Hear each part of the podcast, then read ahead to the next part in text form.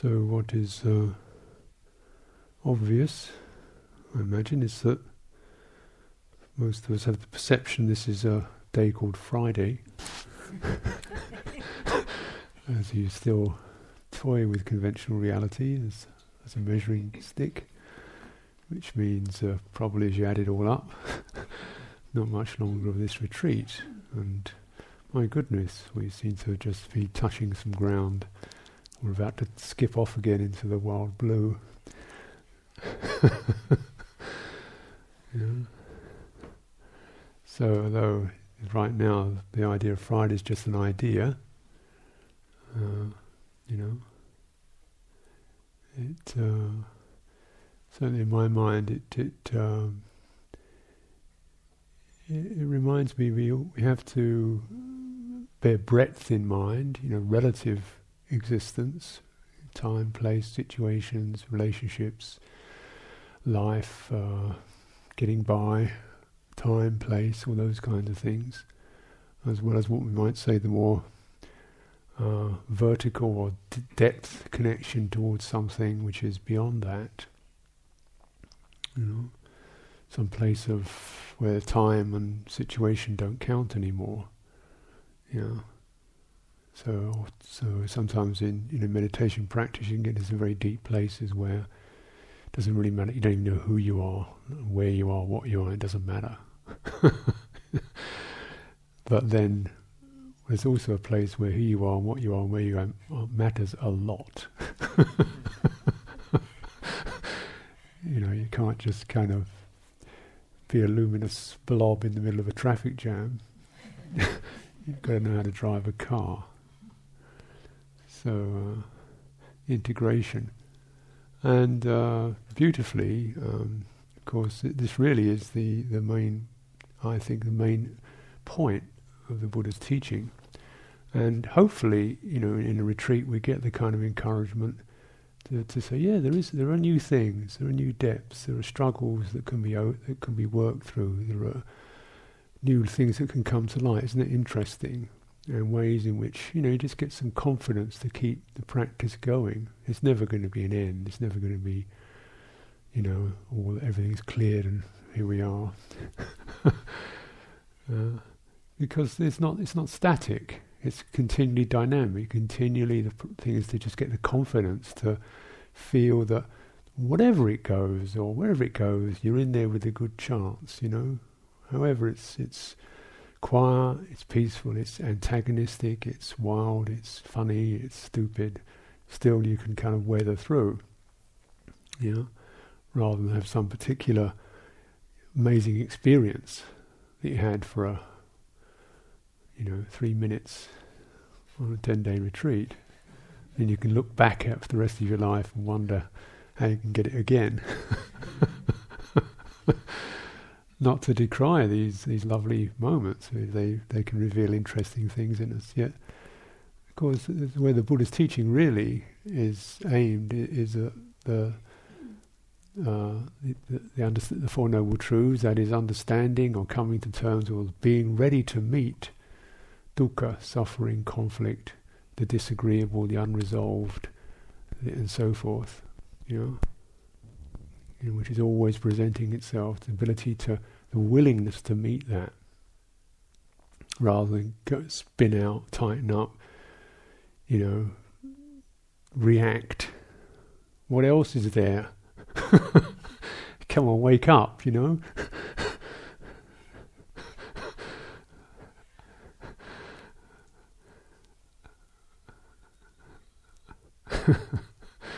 what else is there? Yeah? Really, you know, either setting oneself up for suffering by building up something you can't hold on to. Yeah. Trying to, you know, this kind of thing. Lamenting over things one doesn't have. Mm. This is kind of what what I guess we're doing a lot of the time, isn't it? I mean, not necessarily that profoundly, but that ache of, oh, if only, uh, oh, that wasn't so good, and it'd be nice more of that, and hold on to this, make sure this doesn't change, you know? Make sure my children never grow up. Make sure my parents never die, you know. Make sure the loved ones never leave me. I, I know that. I don't want that to happen. But it does.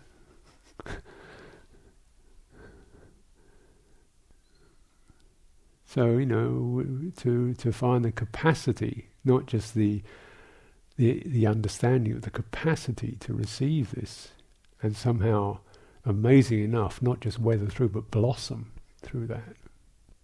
You know, actually, all that kind of unresolved life stuff actually causing a blossoming to occur in a sphere that perhaps we never even dreamt of. Mm. Mm. It's just there to to make the heart bigger and bigger and bigger and bigger and bigger till eventually it has no limits. It has no no need to hold a position, a viewpoint, situation, nor does it need to reject them. You can adopt positions, viewpoints as relative viewpoints for as long as that's useful and pertinent. We can have things for as long as it's useful and we can prepare to let them go. We can be somebody for a certain time and prepare to let that change. We can flow in and out of positions. Mm. That possibility. Realizing none of this is really the real thing or the ultimate thing. And of course, this is, you know, we might intellectually understand that, but accepting that and not just accepting it in a kind of grudging way, but finding through that there is something else that you don't you don't lose, which is your freedom.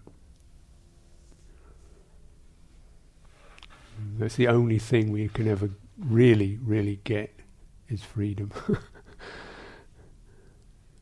yeah. Rest of it, you get by, you know. And uh, interestingly enough, the Buddha was pretty, pretty adamant and pretty consistent on never really defining what that was. You keep it a word like nibbana, I mean, kind of blowing out, blowing out of greed, blowing out of hatred, blowing out of delusion. Just the blowing out, the not something you know, or deathless, the not that. You say, and something that's craves for ultimate truth, final position, blazing clarity, you know, something or other we could sort of get, even as an idea. And that's sometimes what people find frustrating about, particularly Theravada Buddhism, like, you know, what's the bit? All this stuff about suffering. You know, who, who believes it? You, you worship suffering? Is that what Buddhists believe in, suffering? What kind of miserable thing is that? Like God and love and truth and the universal order and the cosmic. No.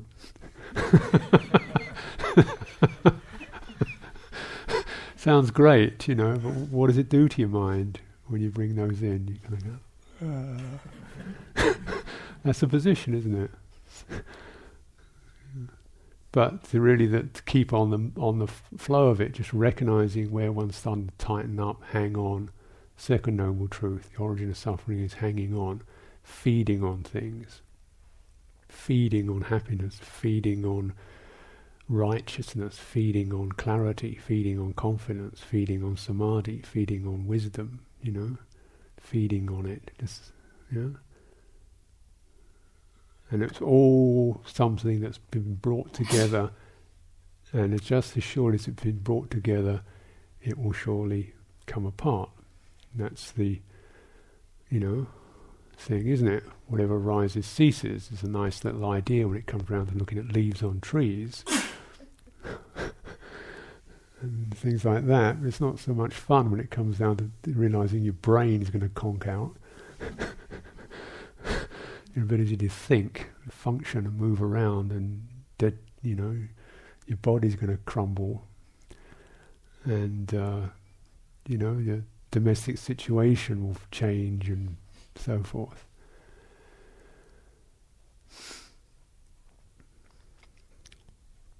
But um, you know, if we don't cling, feed on, adopt these as something that we can have and own and really you know, invest in, then there's that sense of the ability to let that change. Because it's not just, you know, that you're not clinging, but there is the capacity to not cling, which is different. See, clinging isn't something we necessarily decide to do. Sometimes we do. But most of the time we don't decide to hang on. It's just a reflex. A reflex, a kind of fear, panic reflex. This is all there is. Grab hold. You know, it's it's a gut reflex to, to cling, to attach. Because we just feel like continual vertigo without something to hang on to. Yeah? It's rather like that. It's like a, you know, uh, a child, baby has to attach, otherwise it doesn't form properly. It has to attach to the parents, otherwise it's not going to form. It doesn't have the capacity to not attach. it has to attach, and then possibility as it grows, it will be able to, you know, come to a, a fruition of capacity to say, I don't need that now. I don't need the teddy bear. I don't need uh, this. It grows out, you know. But it, it starts off with a, uh, attaching. So it's not just the idea. You can't say to a baby, "Let go," you know. it hasn't got the capacity to do so. So similarly in ourselves, the, re- the humble recognition, you know, that I, I, you know, I approve of that idea, but there's things I, I'm not ready to let go. I can't do it right now. You keep stretching and understanding what it is. Because we can't let go because of the, f- the fear of what's on the other side of that, the reflex. You know the story. I, I, don't know if it's true or just uh, uh, an allegory. You know the two boys are playing on a, a, railway bridge, and this bridge is going over a ravine or something. You know, and they're playing on this bridge in the in the dark.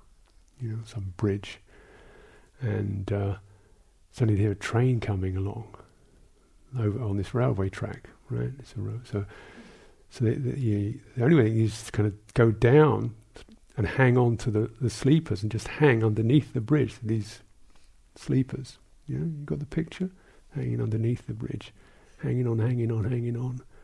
You know, and it's pitch black and the train goes over and they're unharmed, but they can't pull themselves up, they're just hanging there.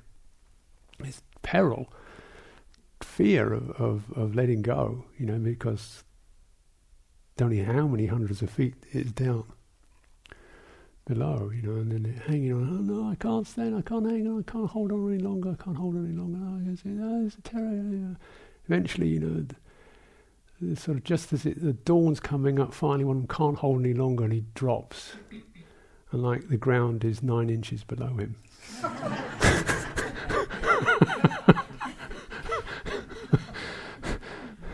In the darkness, you don't see that. You think down there is just a bottomless pit, you know.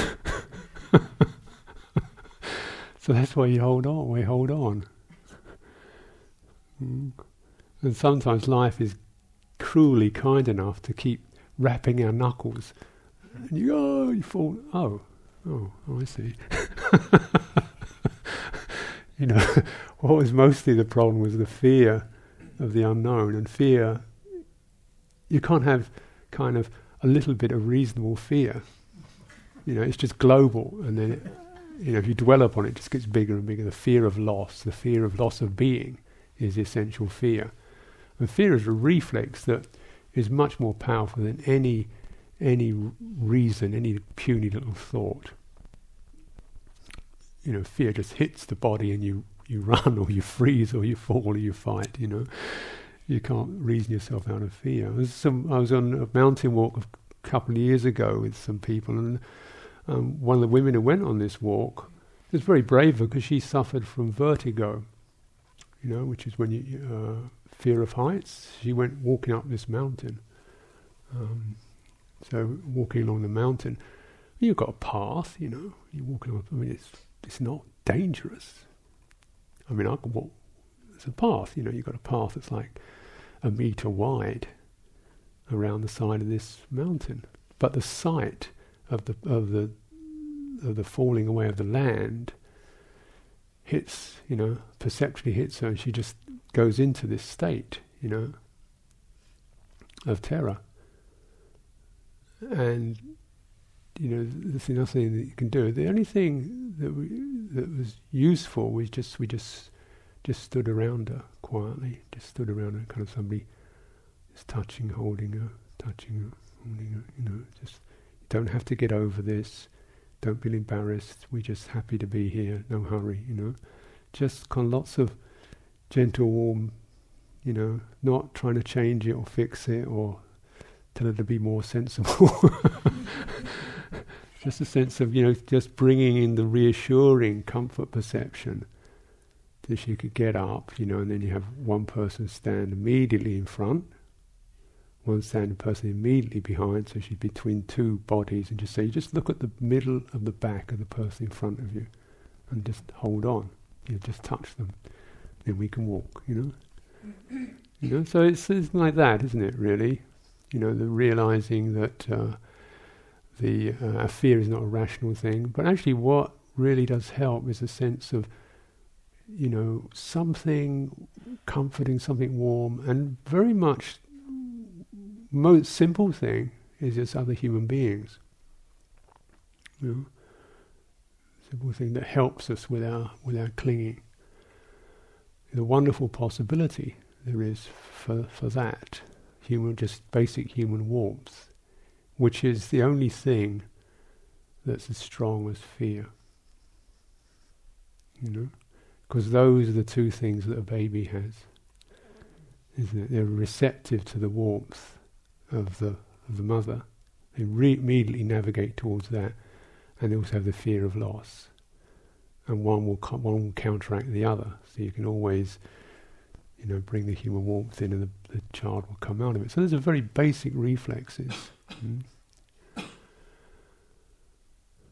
And um, and then we can, you know, if we're within that, within that sense of that, then there's a possibility of letting go. Mm. You know, so that's what it takes is the great heart. You know, because eventually you know, there's a possibility of, you know, can I can I do this on my own? Sometimes I can't do it on my own. I need somebody to talk to. But maybe there's an increasing possibility that I can do this here. You know, I can feel the great heart here. It's lovely when it's coming from somewhere else, but I can also feel it here. And within that, you're okay. It's okay. It doesn't matter. You know, there's not a loss of being here.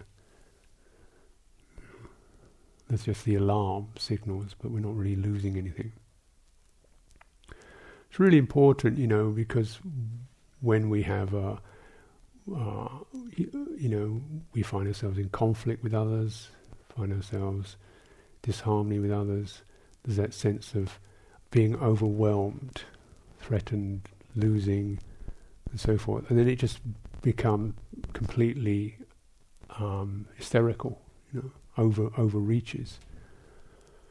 Mm. Like I was saying, with the, the sense of the, that you know the tiger coming in the middle of the night. Well, tigers, physical animal tigers, only come once. Human tigers come every day.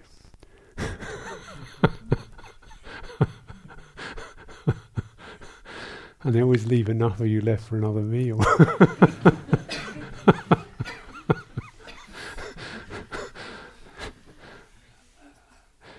you know, and there's the thing, the sense of uh, you know the the conflicts and the um, harsh words and the difficult energies and the not being understood and uh, all these misrepresented and these kinds of things. It just kind of feel very wounding. You know, so we get suffering like that, and then we get suffering from our own minds when we're kind of harsh to ourselves or you know, judgmental on ourselves. You get the same kind of wounding experience because there's that, and then you know how to come out of that. You can't just cling to a position of this is right, that's wrong. You know, you can't cling to that. You know, I'm right, she's wrong. She's wrong, she's right, I'm wrong. This is right, that's wrong. You've got to go beyond right and wrong to this is suffering. Holding this is suffering. Hmm? Yeah, this is what we can do. We can understand this this wish to have things firm, clear, my way, and so on. We can know that that's dangerous. you know, it's much on a relative level. It's much wiser and saner to have things okay enough, you know, but flexible, not mine, this, that, fixed. Fi- the harder it is, the more fixed it is, the more brittle it is.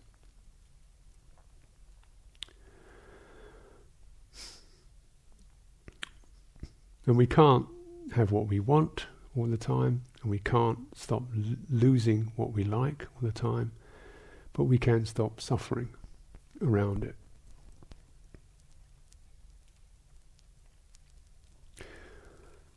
This, um, I don't know if you ever read Calvin and Hobbes, the cartoon. Do you know that one? Calvin's this little six year old boy, Hobbes is his stuffed tiger. And, but in Calvin's mind, Hobbes is alive, and they have these interesting dialogues. So when the adults aren't around, Hobbes is alive, friendly tiger, you know, pet tiger. When adults around, then Hobbes just becomes a stuffed inert toy. But in, in Calvin's mind, Hobbes is alive, and they talk together. Those interesting dialogues with each other. And so, so then one of these thing, one of these uh, incidents, in Calvin saying to Hobbes, you know, well, what do you what do you really want out of life? What do you really like? You know, and then um, Hobbes says, well, you know, what, what's your big what's your big picture? What would you really your highest dream? And he goes, um, tuna fish sandwich. It's a tuna fish sandwich. Is that as good as you can get? I want, a, I want a spaceship. I want to cruise around the cosmos. I want to, you know, he got this incredible list of fantastic things he'd like to have and get. And Hobbes says, Yeah, but I got a chance of actually getting a tuna fish sandwich.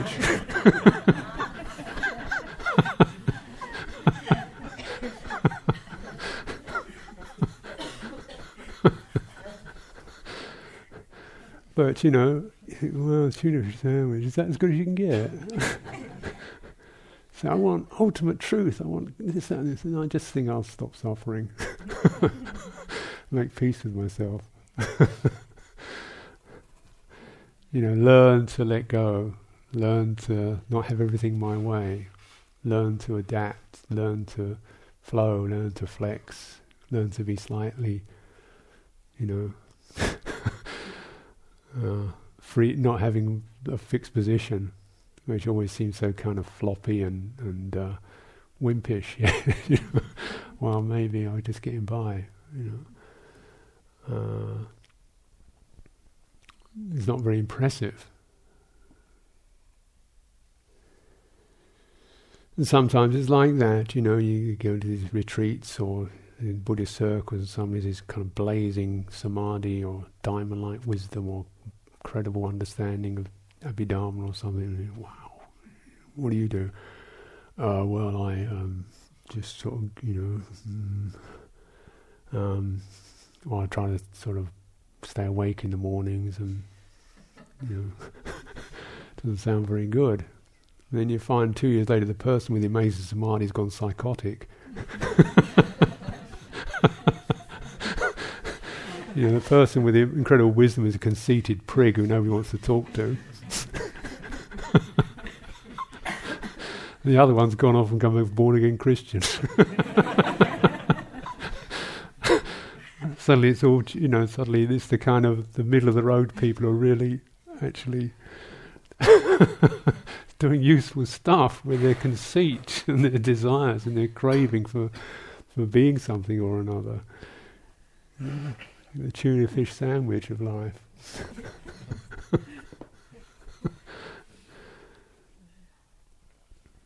know?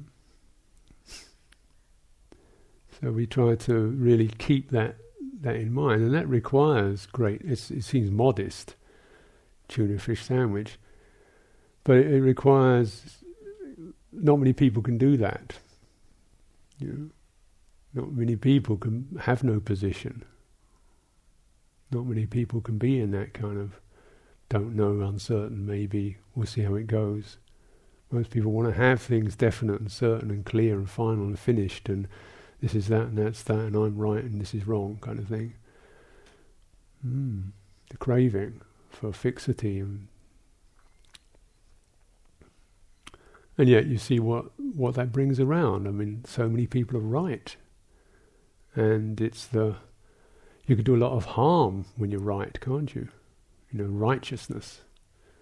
A lot of uh, violence gets done through people being right. yeah. You know, when you hear people say we must bring them to justice, you think oh, something in your shivers. Oh goodness, what's that mean? You know, pain, humiliation for some poor human who's kind of lost it, gone astray. Yeah.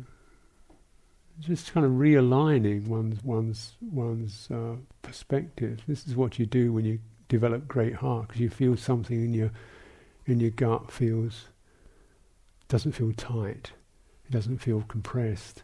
You're present. You're grounded. Something in your heart doesn't feel fluttery or, or, or panicky or pushy or thrusting. It just feels open and sensitive. Something in your brain isn't pumping away thoughts all the time. There's just the reflection.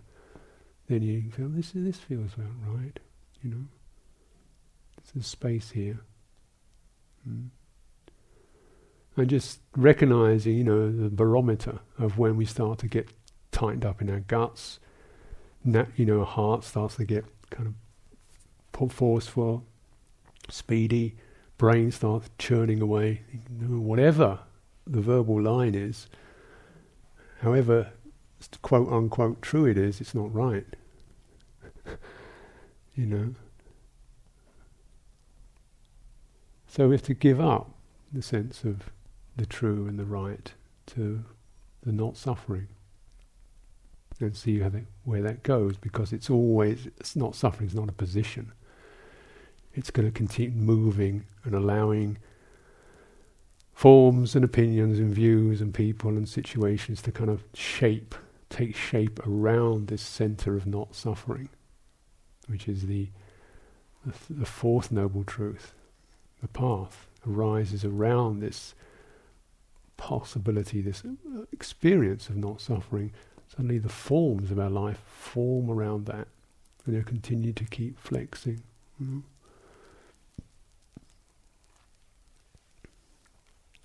It's one of those um, stories in the time of the Buddha, the quarrel at Kosambi, fam- one of his famous incidents. So it's it's nice to see, you know, in, in many of these suttas, these incredible examples of people getting enlightened in about two and a half minutes. and there's amazing degrees of samadhi and so forth and renunciation. This is the less glamorous aspect of Sangha life, is quarrel at Kosambi, where these monks, somebody, you know, some kind of dispute over a minor, very minor piece of protocol about using a toilet or something. Very small point and somebody says, I think that's wrong. I don't think that's right. You know, well, is it right or is it wrong? I go and ask somebody else. And he goes and asks his teacher. His teacher says, no, I think that's right. And then the other, one of the people on the other side say, your teacher doesn't know what he's talking about. And you just insulted my teacher. You know? And so then it builds up. These huge factions start arising over this dispute over a toilet. Until eventually the whole Sangha is kind of enraged and seething over, over who's right and who's wrong on this issue, and they start calling each other names and waving the waving the law book at each other. You know, this thing coming up over. This is the vinaya. This is the truth. This is the right way. And then the Buddha saying, "Look, guys, look, just cool it. Just cool it." You know, he didn't even say who was right or wrong. He said, "This is this behaviour is un- is unseemly. This isn't the right behaviour. If you keep doing this, it's going to split and you won't be able to meet together, you won't be able to talk together, you won't be able to sit down and have gruel together. You know, those nice things that monks do. Just because I, you know, you won't be able to live kind of easy, happy lives because you're disputing over a toilet, you know. And they said, "Don't worry about this. We'll sort this out." Lord, you go to one, you get out of the way, Lord. We'll sort this out. We're going to thrash this out once and for all. So they thrash and thrash and thrash, and there's dispute. And the Buddha says, "Okay, I'm going. I'm walking." So he leaves, and then, uh, so in this in this village, then the lay people say, "Where did the Buddha go?" And the monk said, "Oh, he left because we were in dispute." He left. We're not feeding you. Suddenly, the belly overcame the dispute. oh, well, maybe we better think about this again.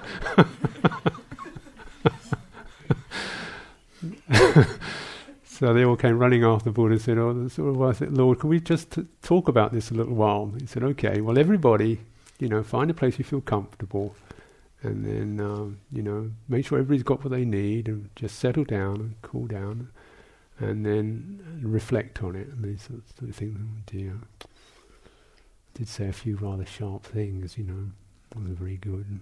You know, the other side saying, well, we did get a bit feisty, and, you know, they thought, well, so they decided to get together and say, well, I'm sorry, we did say a few cruel, harsh things, and the other party say, yeah, well, we we kind of lost it too, and we got a bit, you know, this isn't very nice. Well, let's just make friends, you know.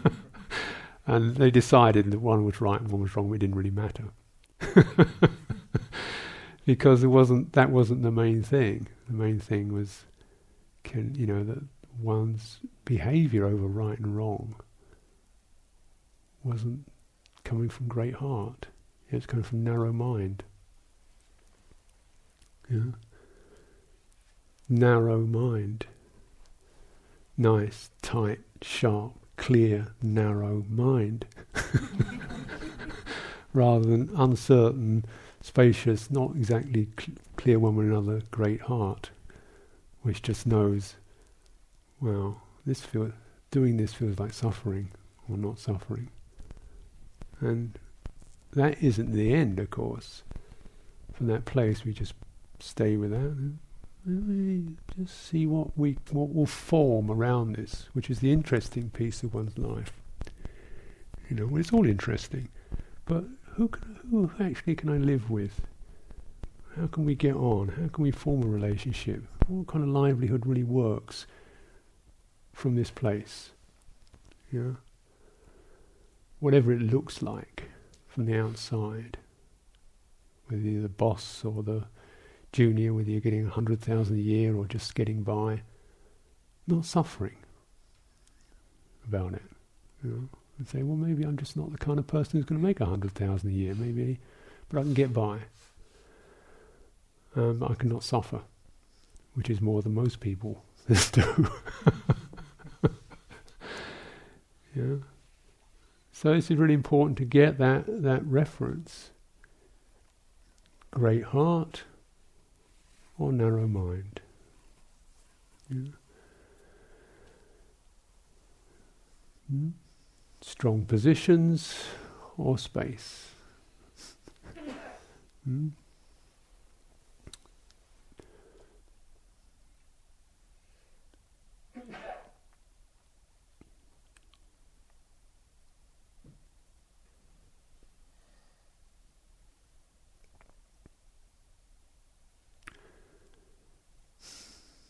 It's like, you know, uh, so I think it's said before, when you meditate, you know, do you to take a position over how it's going to be, what you're supposed to do, how you're going to work, you know,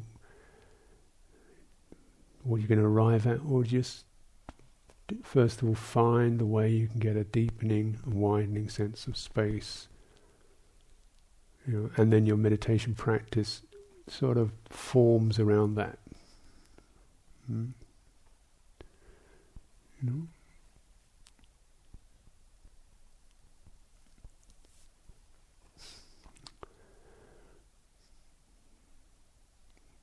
I think it's important to recognize the Buddha really didn't teach meditation techniques.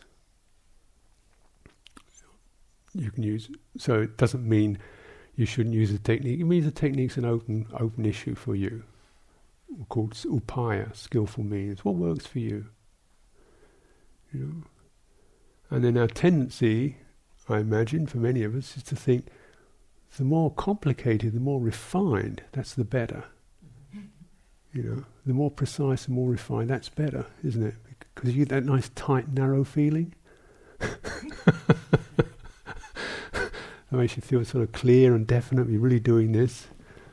Um, you know, how you get we get convinced by that, or is it some, you know? But that isn't necessarily the case. There's a, you know, one of the great meditation masters of uh, last century, Ajahn Mun, who was a kind of everybody around reckoned, reckoned this person had, you know, finished his work, as it were, arahant. Often meditation was just reciting the word Buddho walking up and down, Buddho, Buddho, just using that. Very simple. And recognizing, you know, the anger, the craving, the fear, the doubt, just Buddho, Buddho, breathing through it. Very simple. One of his main disciples, Ajahn Tate, was this very lovely person, very kind of sweet, and he, and he, his mind would naturally go into these states of, of bliss, you know, sort of heavenly, because he was a kind of very sweet being. So he tend to go to this sort of lovely, blissful state. And Ajahn Mun worked on him for 12 years to get him out of it. 12 years, uh, you know, finally managed to get him down. Say, look, you need to just contemplate bones, sinews, guts, teeth as you walk along. You know, just bring, keep bringing that to mind: bone, guts, teeth, you know, flesh, skin, plonk, plonk, plonk. You know? and notice the you know the impermanent nature of these things. Kind of really, really, you say coarse, because it was working against the particular strong tendency. Hmm.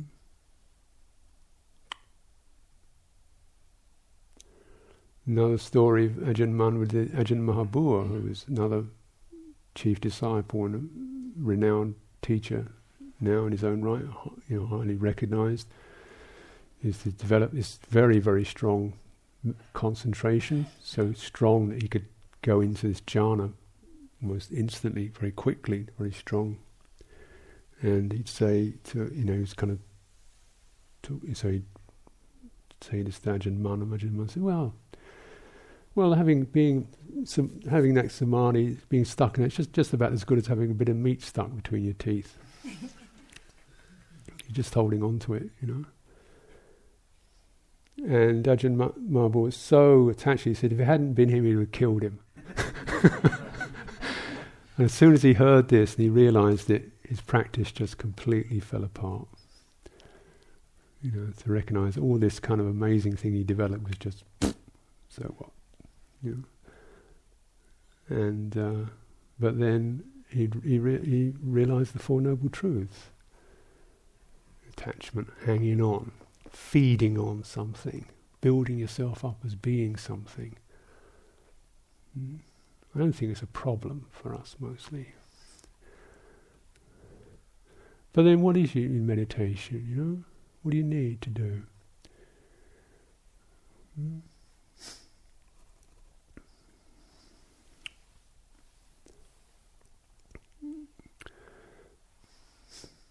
Sometimes you don't, you know, we take our position, which is unconscious. You know, it's rare that we deliberately decide to hold a position. It's just unconscious. You find yourself forming so naturally, so instinctively, that you think, well, everybody's like this, aren't they? And then you realize they're not after a while. You don't notice your own stuff, your own position. Uh, till you check it out with others. And that's the one, the one you don't notice is the important one. That's why ignorance is something you don't see. Otherwise, it wouldn't be ignorance, would it? You don't see it. So, where are we coming from, you know? I guess. Uh,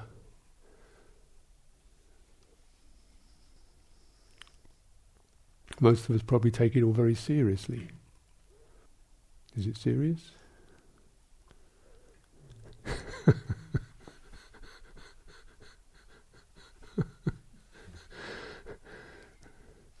oh, we look to understand things.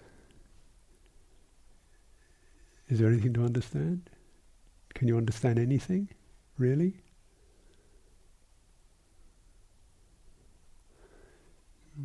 I can't understand anybody. I can't understand myself. I can have opinions and views and reactions and guesses and surmises and pers- impressions and views. I don't. I don't know any. I don't understand anybody else. I don't understand myself. I haven't got it all clear, but I can get in touch with that in which which hangs on and tightens up and defends and wants to be and wants to be happy and wants other people to like me and these kinds of things. Wow, you know that's what consents, and th- these are changing. Mm. And the really the the the thing that I can see, kind of, because I start to witness it. All these details are different for others, but there are often common common tendencies. And the really common bit of it is trying to find some ground trying to find a place where I can stand and know what everything is, and I'm here, and it's there, and you're one of those, and you're a good person. This one's not so good, and I do with that with her, and you know, this is, get it all figured out. when I meditate, I do this, and I do one, two, three, four, and then I get to this, and then I go five, six, seven, eight. That's it, and it works. And I want to be able to do that. When I've done that, I've made it, you know. And every now and then it looks like it's about to happen. It looks like I'm about to get my life together. And then, just as it's about to get together, whoops, whoops, you know, thing you've been relying on disappears. you know, or you get sick, something like that. So when you, you know, just look, consider your meditation, you take being healthy for granted. You know, as a, as a normal, health is not normal. You know, a degree of it's expected, but, you know, just look at the assumptions we make, the ground we assume is there. And start, you know, then realize that, that whatever the ground is, our, our search for that, our inclination for that, our wanting that to be there, and it, it never quite stabilizes. You know? The relationships continue need tweaking and adjusting, and, and they never quite f- establish. There's always something. The house is never fixed. You know? It's always breaking down, you're always patching it up, you're always changing it. The new gadget's always breaking down. The labour saving device is going to cost you hours and hours of time and money to keep going. the finishing line isn't there, the full stop doesn't appear. Mm. How do you stop getting frustrated or panicking or rushing or getting disappointed? You don't imagine there's going to be one. The only thing to to get to the end of is the idea that it's going to end. That's then. It, then is, at least you're finding a place of well, this is where to find balance with sets of relative truths. Forget ultimate truth. You're not going to know that.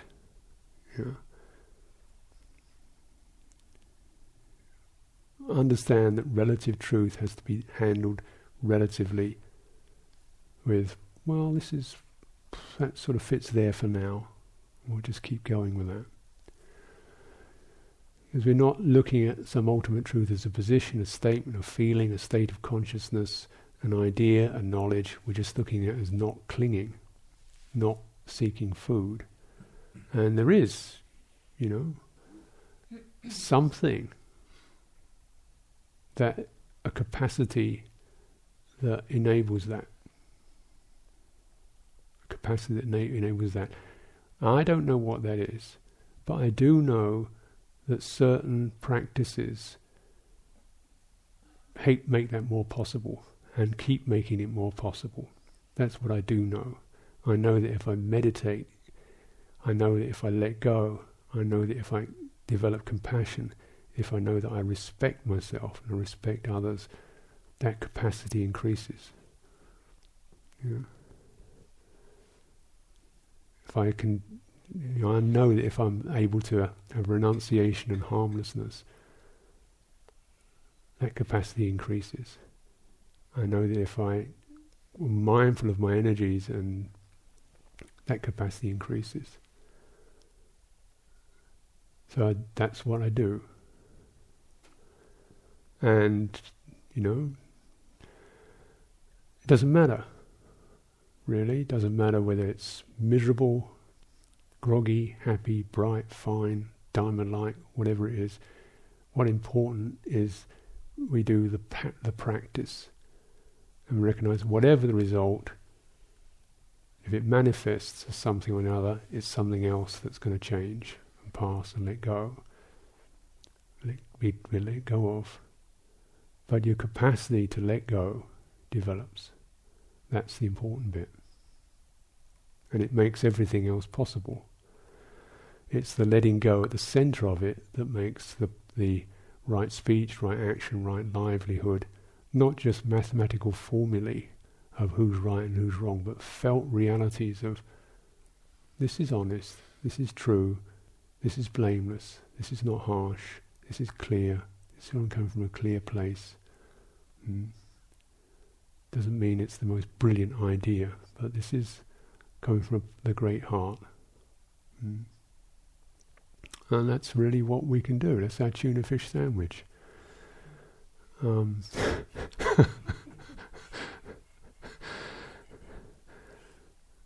and beautifully enough, maybe that's maybe that's all we need.